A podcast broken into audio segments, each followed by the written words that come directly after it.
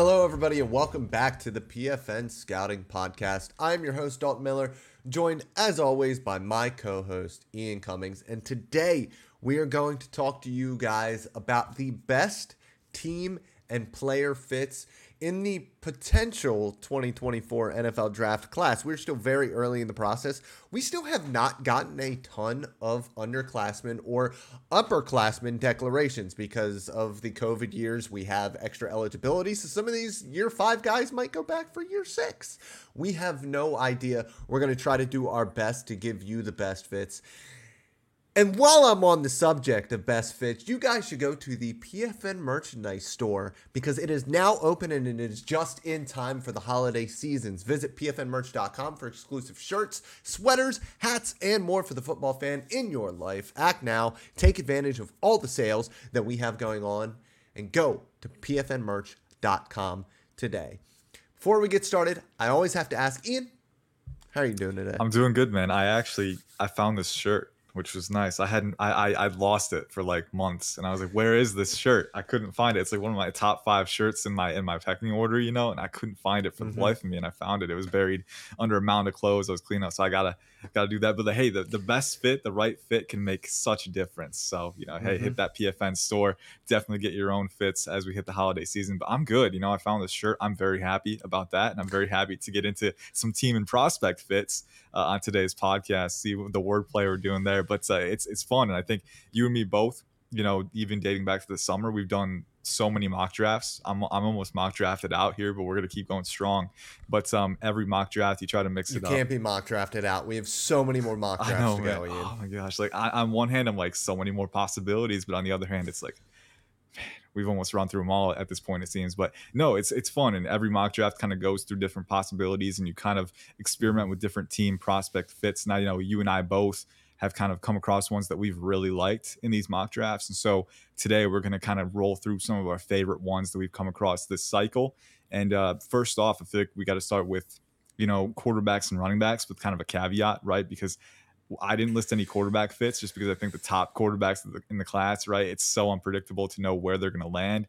And then some of the top teams too, like the Bears, right? You know, teams that might have some offensive coordinator instability. We just don't know enough about the fits right now, I think, to kind of delineate that for the QB position. Yeah, it's tough. And then we just really don't know much about the quarterback class yet. Yeah. We don't know much about the running back class at this point.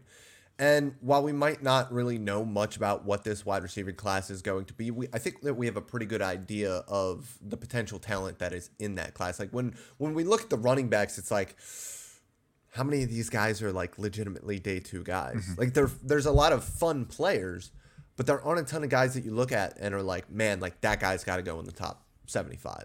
And that's just kind of the way that it, it goes at this point with a little bit of a, a, lack of talent at the position, on top of being running backs, on top of being able to make money in NIL because running backs at the college level are so much more valuable than at the NFL level. So if you're going to get paid a million dollars to stay on campus when you're going to be a fourth round pick at the next level, and yes, eventually make that amount of money, but you get the the added attention, you get the ability to kind of become a legend in this college town, and that can take you a long way if you want to ride that train for the rest of your life.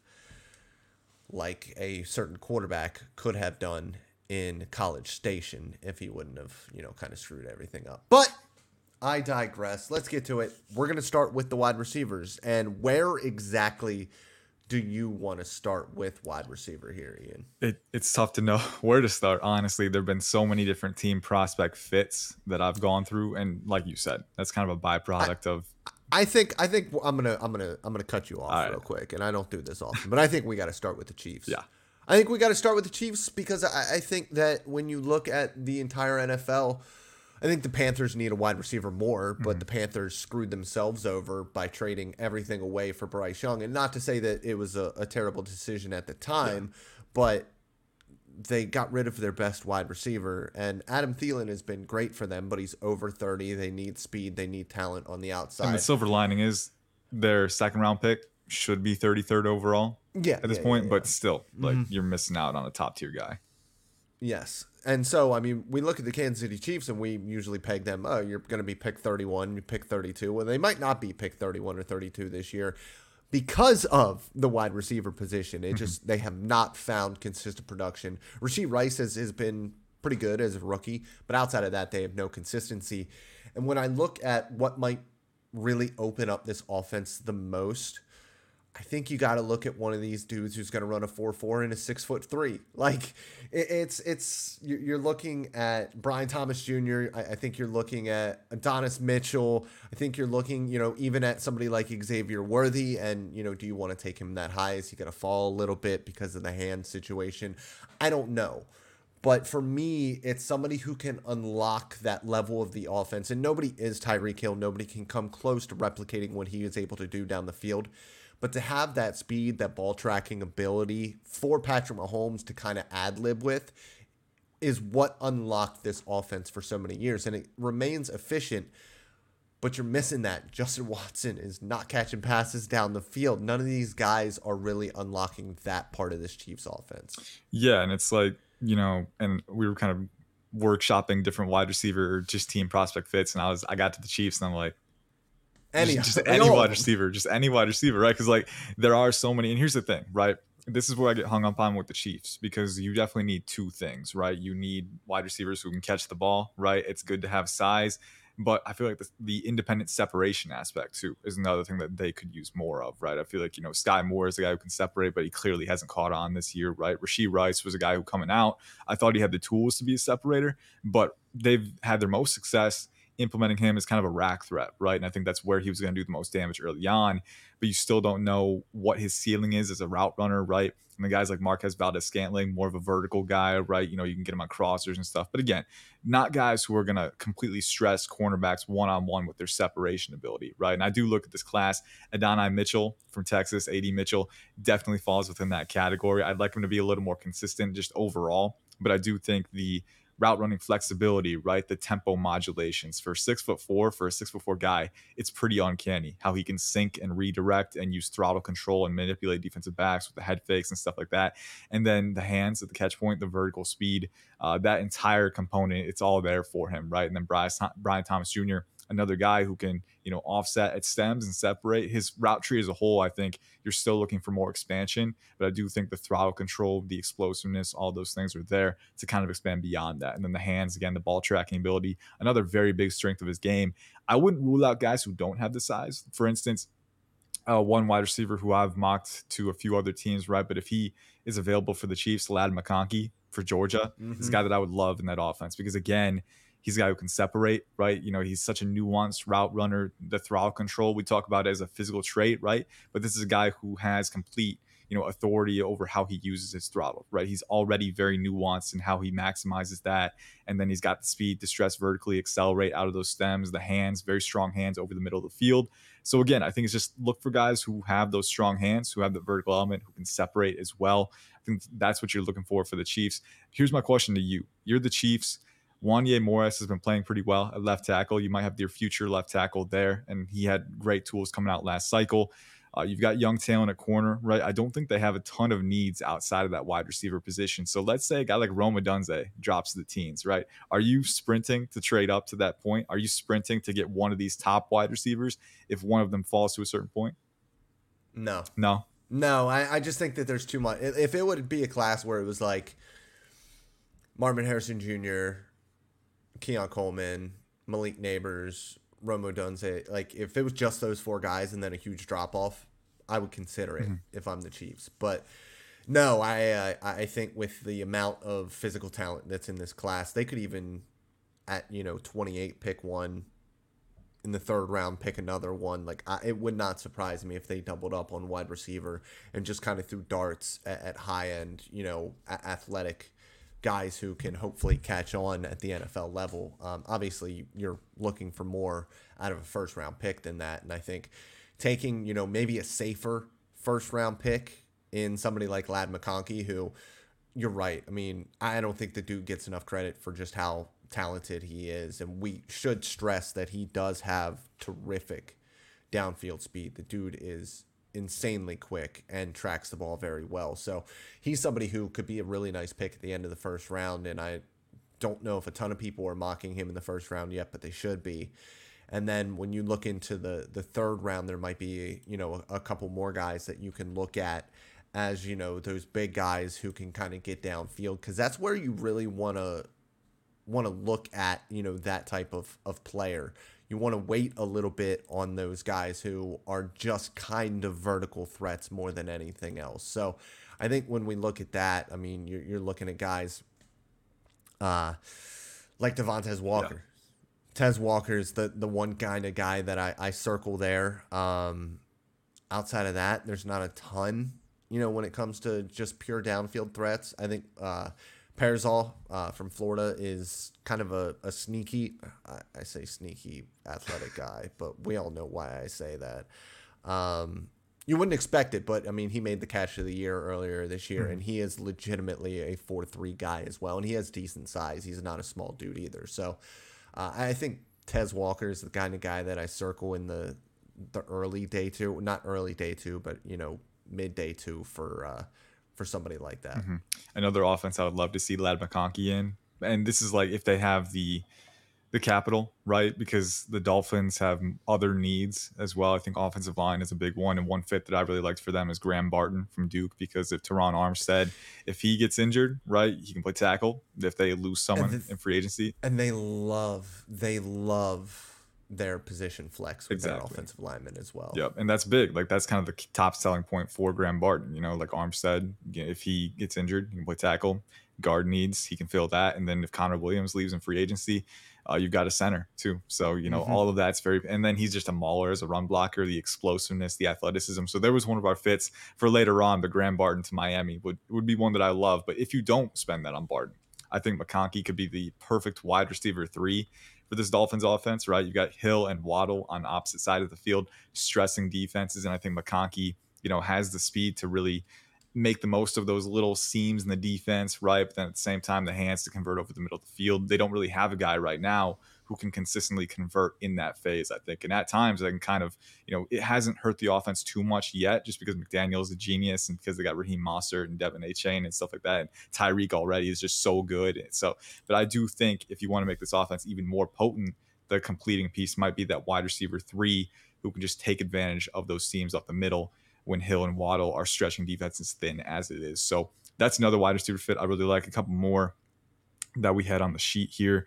One that I've made for like three mocks is Troy Franklin to the Ravens. I just I, I love that fit. I love the way that Todd Monken utilizes his weapons. Even going back to his days at Georgia, we've seen you know he's very creative with the way he schemes touches for his weapons. Zay Flowers a lot of prime examples of that this year. You know, getting short completions, getting end rounds, sweeps, you know, just being used in motions. But at the same time, he is a guy who can separate independently if you need him to at multiple ranges of the field, right? I think Troy Franklin kind of has a similar uh, usage profile, right? Where you can use him on motions, sweeps, the explosiveness, the long strider speed. He's a very good rack threat. You know, he's got that twitch and agility at the same time, but then the vertical speed to get downfield and create some more chunk plays for the Ravens offense. Every time he's there at the end, at the tail end of round one, I just I can't get past that. You know, if he's the guy, like there are other receivers on the board, but to me, he's just a perfect fit for that offense. And I think, you know, it's always very hard for me to, to get past that because I want to mix it up for mock drafts. But Troy Franklin to the Ravens is one that's, you know, it just feels like a perfect match to me. I like that you talked about the rack threat because I think that that is that is one part of Franklin's game where I'm lower on Troy Franklin than I think most of the general population is when it comes to the NFL draft. But the one thing that did surprise me about his game was his post catch ability. He has really good flexibility that you don't necessarily see as a route runner. And it can actually make you think, like, hey, like he has the physical ability to put it all together mm-hmm. as a route runner because we've seen what he's able to do with the ball in his hands. And if he can just transition that to his route running, he's a guy who has the athletic ability, the fluidity to be able to consistently create separation at all three levels of the field. But yes, that downfield element in that Baltimore Ravens passing attack would be huge. I think the the one that you talk about you can't get past with that is one that I have for the Pittsburgh Steelers, and I'm glad that you wrote this one down that's Xavier Worthy. Mm-hmm. I think Xavier Worthy would be, first of all, the most hilarious replacement for Diontae Johnson because Johnson is a, a very talented football player who is just entirely flawed. It just the, the mistakes that he makes on a weekly basis are astonishing. Whether it, you know it, it be allowing a, a return for a touchdown on a fumble where he mm-hmm. just let his guy go, if it's you know him literally running backwards i think he got lost i legitimately think he got lost. He kind of got spun around and then legitimately ran backwards on a wide receiver screen. The you know intermittent drops that he has he's just a, a flawed player that has a ton of talent. And when we look at xavier worthy he is an incredible talent. He is unbelievable speed. He's a great ball tracker and he would really open up a, a an aspect of that Pittsburgh Steelers offense that they currently do not have. Pickens is a ball winner, but that legitimate speed down the field could be huge for their offense. But the drops are a yeah. concern with him. And so you'll still have those inconsistencies. You'll still have Steelers fans be really frustrated with him at times. But I think Worthy is the type of player who, first of all, he's way tougher than Diontae Johnson is. I mean, this is one of the toughest dudes that I have watched, and it, goes back to some being somebody that is very much like DeVonta Smith, where he's going to get punched in the mouth. He's 165 pounds, but he's got great contact balance. He likes to fight through contact as well. He's good after the catch. You can scheme him touches. You can push the ball downfield with him. Get over the hands because he should be able to outproduce, and this is something that we've seen with Jerry Jeudy where Jeudy's hands have gotten a little bit better at the NFL level, but he's kind of underproduced. I think mm. Worthy has the ability to produce to the level where the drops aren't as much of an issue. Yeah, and I think we've discussed it on on previous pods too. Like the ball tracking ability is not a concern, right? You know, more often than not, yeah. especially in the deep third, like he is very good at positioning himself and making well-timed adjustments. It's just sometimes on those easier completions almost. Concentration, yeah, concentration drops, yep. So it's it's not an issue that's sourced in the instincts and the tracking ability. It's just you got to convert when the time comes, when mm-hmm. the opportunity comes. You got to seal the deal with your hands, right? So I think it's one of those things that with more practice, get him in the jugs machine, you know, uh, after practice a few more times, like hopefully, fingers crossed, he'll be able to fix it because I don't think it's an issue of technique or anything like that. Uh, but one one thing that you know, on top of being a speed guy too, I think one thing that makes his speed especially potent, and this is another thing that we have talked about with Worthy before, is that he's not just a vertical guy. He is a wide receiver yeah. who's very good at retracting his strides, pressing upfield into stems and baiting defensive backs into committing upfield. And then right after that, he can sink his hips, he can turn on a dime on those comebacks and hitches. And that ability to pressure vertically and then take advantage of that space you know, if he's just a vertical guy, if you know he's not going to do that, then defensive backs are a lot more comfortable using extra cushion, right, and playing with that. But now that you, there's there's a serious risk that as soon as he presses into you, he's diverting back. Uh, that ability can really kind of put defensive backs in a bind and I think open up more opportunities for other weapons in the offense. So I think that yeah. that gravitational aspect, we talk about that a lot with speed guys. Yep. He's got that. Yeah, and, and, the other fit that I really like for him is the Los Angeles Chargers, just mm-hmm. because mm-hmm. I think that they need that consistent downfield threat. They, you know, would love to push the ball down the field more. Quentin Johnson really hasn't been that guy for them. He's really, really struggled. His hands down the field, his tracking has, has not been very good. And I kind of thought that he could be um, oh man, what uh, like a Laviska Shenault type, somebody mm-hmm. who you kind of scheme touches around. He's really good with the ball in his hands. I never thought that he was going to be that pure downfield guy. I thought that he could be a pretty de- good decoy, but he hasn't really even accomplished that very well. So I think Xavier Worthy going to the Chargers would be another good fit. You put down the 49ers. We're not giving the 49ers any more weapons. I'm not going to allow that. And there we go. We're moving on. I'm not even going to let you talk about that one because it just in my brain cannot. Happen. There is one. Can't do it. There is one we could talk about from the Shanahan tree, though. I hope the Texans. Uh, I know we put down a couple wide receivers yes. for the Texans, and so yes. this is fun. This I put down uh-huh. Malik Nabers for my perfect. Yeah, and that's a, a, a complete pipe dream because there is absolutely no way that. And we say this every year. We hear people say this every year. Yeah. There's no way this guy makes it there. CeeDee Lamb fell to 17. So we really have no idea. We think Malik Nabers is probably going to be a top 10 pick. We think in most classes, he has a very good chance of being the wide receiver one in most classes. We think he's that talented. He's just going up against Marvin Harrison Jr. this year. There's just no competition yeah. for that. Um, So yeah, Nabers, I, I think, unbelievable, especially with the way that we see CJ Stroud likes to push the football to the intermediate and deep areas of the field and the touch and accuracy that he has to those areas of the field as well. However, I think that they already kind of have a guy, and hopefully Tank Dell is able to come back from injury at 100% from the, the fractured fibula that, that fibula that he suffered mm-hmm. um, in, in recent weeks, and he's able to go for next season.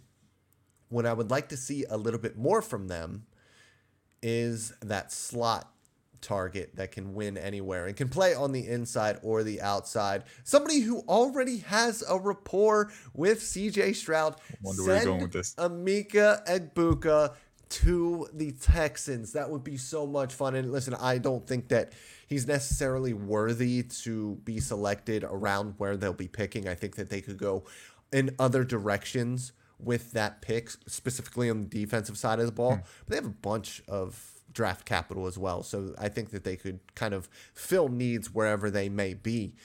But if they like trade down towards the end of round one, somebody like Emeka, I think could really open up another level of that intermediate route running and also, you know, get the ball on end arounds and things like that because I think that he's not the best with the ball in his hands, but I do think that he is pretty creative. Yeah, for sure. And I think, you know, with the injuries this year, right? We never know how that's going to impact the prospect stock until the draft comes around. We've been surprised many times by that. So, you know, first off, I don't even know if he's going to declare, right? You know, we've had some yeah. surprises so far this year. So maybe he does decide to go back and, you know, try and end his college career with one fully healthy season. We don't know what's going to happen. But even if he does declare, I'm very high on him still. I know you are as well. I would still spend a first round pick on him, but injuries can be a very interesting variable. So if he falls to round two, right? If you're the Texans, I'm jumping on that value because he's got immediate chemistry with Stroud and he's got that slot framework that you want. He's got the versatility, the rack ability, right? And the speed to kind of sear through zones across the field. I think all of that is there. The strong hands to convert on those on those open rack opportunities.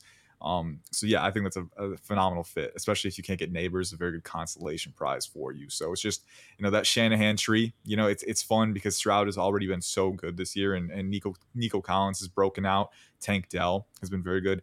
Uh, Noah Brown has been a really really nice complementary threat for them. Yeah. Uh, but th- you do still get the sense that they could, they still have room to kind of keep adding to their weapons core, and that's that's scary but exciting at the same yeah. time. So uh, it, it's fun to to mock those wide receivers. Are we through the wide receivers now?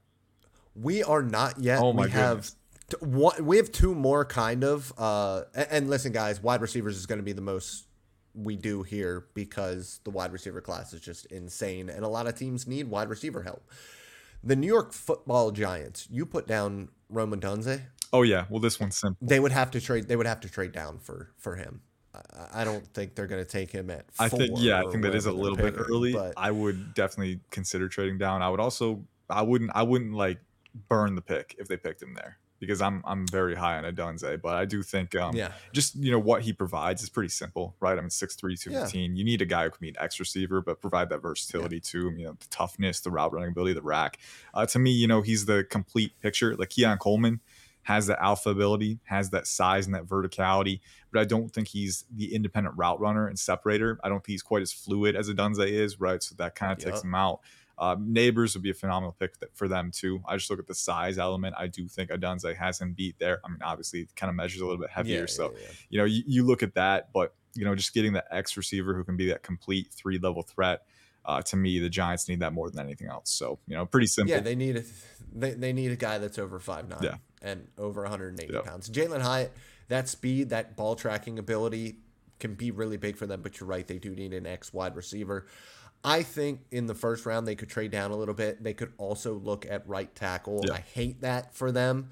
I hate that because I wanted Evan Neal to work. I was a big fan of his. It just it just hasn't worked out so far. Yeah, yet. and that's so a position where if, if you can one. see holes in the ship, right, like that's something like patch it up, right? Don't let it fester because yeah. it's just gonna get worse. I agree. Um, one more wide receiver, and we'll kind of just talk about the Tennessee Titans in general here. Malachi Corley, somebody who not a first round guy, but somebody that you know could very well be taken on day three. Somebody who you put down here, and I like this fit. Somebody who you can give easy scheme touches to, allow your horrific offensive line to remain horrific and not have to pass block for more than half a 2nd Mm-hmm. which you really don't want them doing. I saw uh, Tic Tac Titans um, on Twitter uh, or X, formerly Twitter, uh, posted the meme of the guy sweating with the two buttons.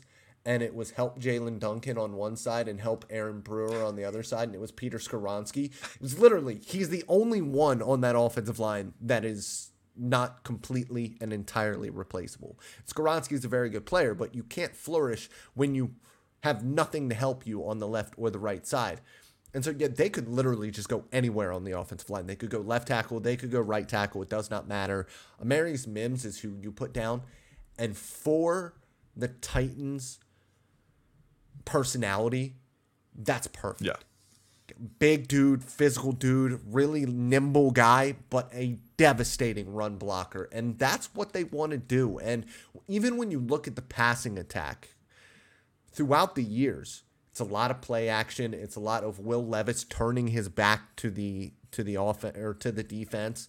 And I think Will Levis has shown me more this year in a horrific situation than I ever expected him to. I think that mm-hmm. he has been pretty good overall. There's still learning curve with him, but I think that he can really get it if this offensive line turns into what you need it to. And you have a guy like Corley who maybe not the best route runner in the world, might be more of a manufactured touch guy, but is a really good athlete overall and can really be used as a weapon on those crossing patterns that Tennessee loves to use. And that's that's the key for me with Corley, right? Because he I do think he has room to improve as a route runner, but you look at what can I use him on right now? Day one. I think slants, crossers, like you said, exactly. Getting open over the middle of the field and getting that space, that runway ahead of you to be that rack threat. The dude's like 5'10, 5'11, 210 pounds. This is the rack god. Ian Valentino, our, our scouting director, calls him that. And it's it's a worthy name because he has contact balance, he has toughness, uh, he can bowl through t- tackle attempts, solo tackle attempts, just keep churning.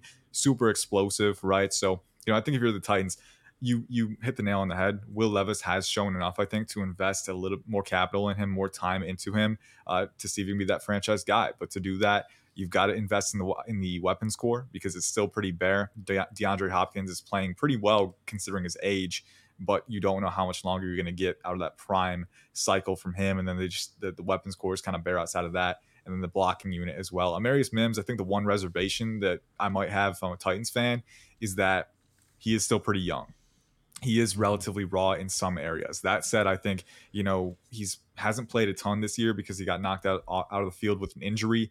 But I think the progression that he's shown in that limited sample, I think his footwork is getting better. I think he's slowly learning how to use independent hands. So I think the trajectory upward is very very steep for him. I think he's showing that progression. And then six foot seven, three thirty pounds, moving like a tight end, right? I mean the athleticism is insane. The gnawing physicality in space. He can play left tackle or right tackle. I think the versatility the youth, the steep developmental curve, the athleticism, the physicality, all those things, it's exactly what you're looking for at that tackle spot. So maybe there's going to be a few lumps early on, but but I do think, especially if you put him on the left side, having Skoronski next to him, that can really help his developmental track as well. So I think if you're the Titans, you come away from round one and round two with Mims and Corley, uh, that would get an A plus for me. I think that's a perfect fit for both guys.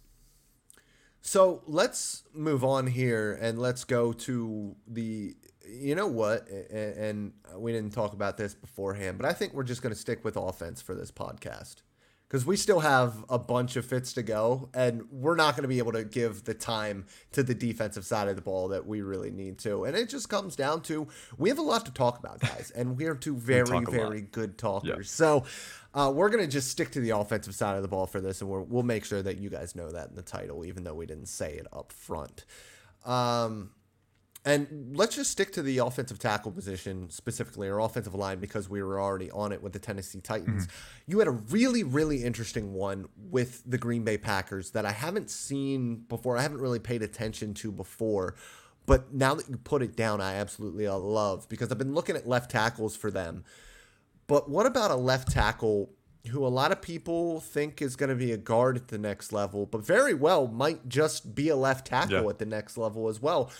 A la Zach Tom, who was a right tackle, thought a lot of people thought he was going to end up being a guard at the NFL level and is playing his absolute tail off at right tackle for the Green Bay Packers right now, very early in his career. You have Troy Fautanu. Yeah, I honestly I love how you walk I love me, it. I love how you walk me through my own thought process as you're kind of leading into this. It's like we got synergy right here for sure. Yeah, like I think the positional flexibility, obviously, right? Like we talked about the Dolphins, they love that. I think the Packers really love that too because Zach Tom, as hmm you mentioned, he was a guy I was pretty high on coming out because this is a guy who has five position flexibility if you want him to. He can play wherever you want at a high level, and now he's a potential future starter for them, right? At a very important position. Troy Fautanu is a guy who the first time I watched him, because I, you know, you see the you see the inklings, right? You kind of see, hmm you know, little little shreds of what you want to, you know, know about these guys before you get in. Like we can never watch a guy without any impression of them at all. Like you see things, right? And I saw Yeah. that some people were projecting him to guard, and so I watch him at tackle. It's like, hang on, why are we projecting him to guard, right? Like I'm I'm all for moving him to guard if that's what we want to do, but the dude is well leveraged. The dude is athletic. He's got good proportional length for his frame, right? He's around 6'4, I want to say 320, 325, somewhere in there, but he might have over 34 inch arms, right? So I, there's nothing for me that's pushing him inside. And then you look at how he plays the tackle. I think he has very good footwork, very good recovery capacity, the flexibility with his hips, the ability to just to just hinge around and seal off lanes, uh, and then the ability to get out and explode out on his kick and, and match guys to the apex. I mean, and then the combative hand usage as well. You know, for me, there's nothing keeping him from staying at tackle. That said, he can play tackle or guard. And if you're the Packers, you know, injuries hit you know every year we see that happen you want to be flexible you want to be malleable you want to be able to adapt and especially especially with jordan love hitting his stride and really becoming that franchise qb that they were hoping for him to become uh, having that extra security in a bona fide starter i think can be so valuable and i think they're they're trending toward his range now too if they make the playoffs they're picking in the 20s i think that's the Yeah. perfect range to get a guy like troy Fautanu. you know a guy who maybe not in the joe Alt, Olu Fashanu tier but I still think is very, very underrated, very much a first round prospect, and very much hits every single thing that the Packers would look for. So I think he can lock down the blind side, play inside, whatever you need him to do. I think that security is something the Packers have really proven they value. Yeah, and I'm glad that you talked about uh, his his uh, weight as well Mhm. because I, I wasn't sure of what his weight was, and I don't think it. I might be wrong here, and I know that Brian can uh, tell us. Brian, um, but I I don't believe that they love like really heavy offensive linemen. I think they, Yeah. they try to they tend lighter on the offensive. and they might you know tom might be a bit heavy for them but i think once you once you hit that and there's always uh, minor exceptions to the rules sometimes i think if you see that weight and he's maybe a little too heavy for you that's when you look at the tape and see well, does he still move well Fautanu still does. You know, I, I don't think there's any reservations that I have about his movement laterally or vertically. So, you know, I would look at that. That's kind of a cross check thing. Like, hey, he's outside our threshold. Let's look at this, look at the tape and see if there's any mobility concerns that come with that. In this case, I don't think there are. Let's stick with tackle, but let's go to the other side. And honestly, I don't even think it really has to be a right side only thing for the San Francisco 49ers. Trent Williams is still playing at an unbelievable level, but how long can an offensive tackle play at OT1 level Yeah. when you are well over 40 at this point? I mean, what he's doing is insane. So I, I think you just kind of look at, like you said here on the paper, any athletic run blocking offensive tackle. Look at Mike McGlinchey. What was he? Not very great in pass protection. Still not very great in pass protection. But a very, very good run blocker, especially towards the end of his stint in San Francisco. Mm-hmm. And I, I think that that's what you can look at in this class. And there are no shortage of guys on the left or the right side who fit that bill. So you're right. I, don't think that there's just one guy who can fit here. I think that they're going to be very happy with whoever they're looking at at that spot at, unfortunately, most likely the 32nd pick in the NFL draft. Now, the good news for the 49ers is this is such a good tackle class that five tackles could go off the board before them, and they'll still get a chance to get maybe Taliese Fuaga or Kingsley Suamataia or Jordan Morgan, or, you know, you go down the list, right? You know, there are so many good athletic tackles. disgusting. It's insane. It really is. And it, it's kind of, it's a little tragic for the casual viewer who's, you know, anti 49ers because Kyle Shanahan is just, he's doing what he does. He's succeeding with a seventh round pick at quarterback. Like, you know, he's doing all these things, and you know he's going to luck into getting a future All Pro tackle potentially at the, at the at the back end of round one. It just might it might happen. It might just you know there's nothing we can do. But you know I think Taliese Fuaga, right? If he falls to that point, would be a phenomenal fit. One of the my favorite run blocking tackles in this class with the way he just explodes into space. Um, really good angle awareness, really good football IQ. But then on top of that, too, he always stays square to his target and he just drives power through. You know, he's so physical as a finisher. Uh, the mobility, the ability to, you know, cover range in pursuit and seal off lanes at the second and third levels. I mean, this dude is as high effort, as high athleticism, and as high powered of a blocker as you're going to see. And then he's a really good pass protector, too. So I think that would be my favorite fit. If it were up to me and I'm picking for other teams in the top 20, I wouldn't let Fuaga get to that point. But um, you know, the depth of that position group, anything can happen in this class. And then Suamataia can play left or right. He's another very physical run blocker. Uh, if you're the 49ers, just athleticism, power, and Kiran Amegadjie from Yale is another one. You know, if he's there in round two or three, I knew we couldn't talk about tackles without without you bringing him up. Dude, his tools are insane, man. I swear. I mean, mm-hmm. as long as he's fully healthy from that quad injury, let's hope he is. He had surgery, uh, so hopefully he's trending toward a full recovery. But the dude is insane. You know, I think round two round three, the explosiveness, the power, um, just you want guys the FCS level to really dominate with those tools and he definitely did uh, when he was on the field this year so for, if you're the 49ers again invest in those tools um, and kind of develop them within your scheme and it can really pay dividends down the road. The last one that I think we're going to talk about here on the offensive line, we're going to go all the way on the inside and we're going to talk about center. And we're please, please, Pittsburgh, please, please. For I've been begging you for years now. Mason Cole is not that dude. He's not that dude. He hasn't been that dude ever. So please, let's try to get an upgrade at center. And Zach Frazier is the the name that you wrote down for the Pittsburgh Steelers, and I absolutely love it. You're talking about a guy going from Morgantown to Pittsburgh. It is not very far, mm. and there is not much of a cultural difference between those two areas. It'd be a perfect fit. Yeah, for sure. I think if you're the Steelers, there's four potential early round early round centers that you're looking at. Sedrick Van Pran, if he declares. Yep. Zach Frazier, Jackson Powers Johnson from Oregon if he declares, and then Graham Barton. Right, Barton's kind of a wild card. He can play at either spot. Uh, but for the Steelers in particular, I really like Zach Frazier for two reasons. Very good pass protector. I think really well leveraged. I think he's got independent hands. I think he's got a really strong anchor, former wrestler. So you know he understands leverage.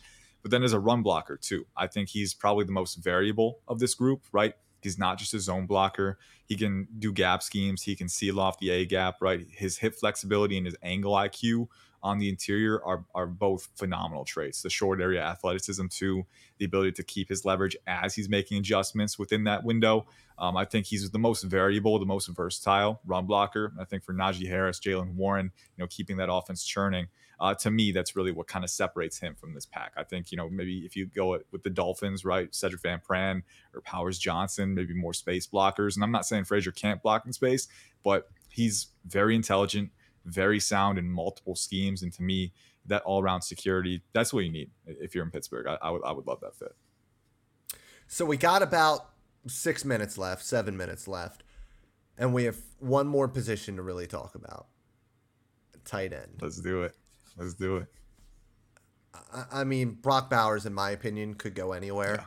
but you're right. The best fit is very, very clearly the Washington Commanders. If you can get him in a similar offense to what is run in Kansas City, if you can mold your offensive scheme around him, because Terry McLaurin probably not going to be around next year. Mm-hmm. Why would he want to come back to that situation ever again? You have some other weapons on the outside, but they're going to be picking very high in this draft. Probably would love to trade down a little bit here to get Brock Bowers and to pick up some extra capital because drafting a tight end in the top 10 period is a very expensive thing to do yeah. and it just has not historically worked out.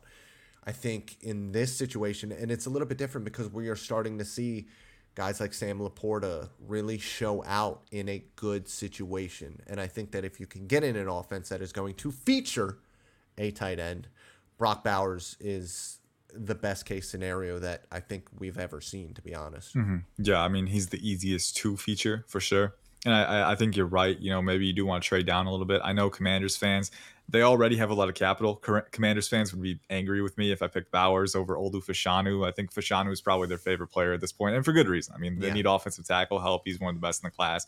Joe Alt's my OT one, but I think either of those would be a great pick, number four. But if you get yep. Bowers, odds are you're not getting one of those guys. But I think especially if if you stick with Sam Howell, and that is kind of a big if at this point because we don't really know. We're kind of on the fence. On one hand, you know, he's been very productive. I'm really interested to see how how ownership handles that situation yeah. because I think Sam Howell's been a lot of fun. I think that he has the traits that I like to see. And he is still a, a young quarterback a too. Quarterback, like it's his first yes. year, so it's like he, well, second year. First year is a full time starter, but yeah, yeah second year. So starter. you wouldn't want to maybe give some leniency there. We'll see if they do. If you do stick with them, though, I think Brock Bowers. Two things, right? You want to. Sam Howell is a, is a quarterback who takes risks. He's a gunslinger. He's not afraid to do that. Uh, but then also, I think I think Bowers kind of helps tone that down in multiple ways, being that easy rack threat who you can scheme touches to in, in, in Bieniemy's offense. That's really great to have. But then when Howell does take take those chances, those seam threat, those seam routes, right? Those you know big time you know risk reward shots over the middle of the field, right? You know in the tight windows. Brock Bowers is a bird of prey at the catch point, man. I mean, he's got hands of steel. He tracks the ball better than anyone you know, I think he's the guy who can really help you convert on those 50 50 opportunities that Howell likes to take. He likes to take those risks. And Bowers is not a risk mitigator, but he's the guy who can help you convert on those. So, you know, I think that's to me, if you do go that route, it's a very good fit. And I think we got one more the Colts. We do. we do. This is the, yeah, it's the best fit in the class, in my opinion. Um, give Shane Steichen somebody who can play in Dallas Goedert's role. Um, we're talking about scheme touches I mean, look what he's been able to do on tight end screens at Texas in that offense. Mm-hmm. He's been unbelievable. I think, uh, you know, for, I don't know if it's still true, but for a very long time, he on a team with AD Mitchell and Xavier Worthy was leading in yards per reception. And it, it all comes down to his post catch ability. He is a freaky athlete. He is, I, I love Brock Bowers, and he's my second favorite player in this draft. But Ja'Tavion Sanders is my favorite just player to watch in this class. I'm incredibly bullish on him. And I don't know where he ends up in this draft class because he's a tight end, because he, you know, he might not be that traditional guy who's going to be in line and blocking all the time. Although I don't think that he's terrible in those situations. Yeah.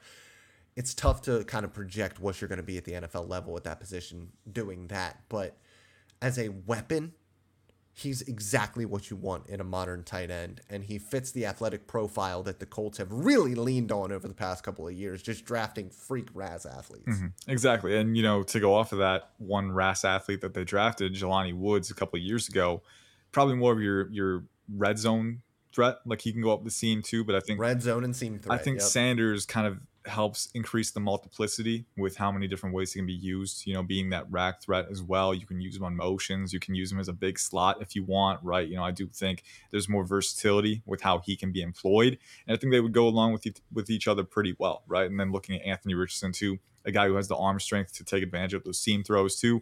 You can go four verts and just put those guys up the seam and just let them kind of outbody defensive backs, right? I think there's many different ways to create mismatches with that kind of personnel. And I think Kylen Granson is due for an expiring contract this offseason. So, you know, it's one of those things where you're going to need to add a little bit more firepower to that position. And if you're going to do that, get a guy who's versatile, a guy who's dynamic in multiple phases.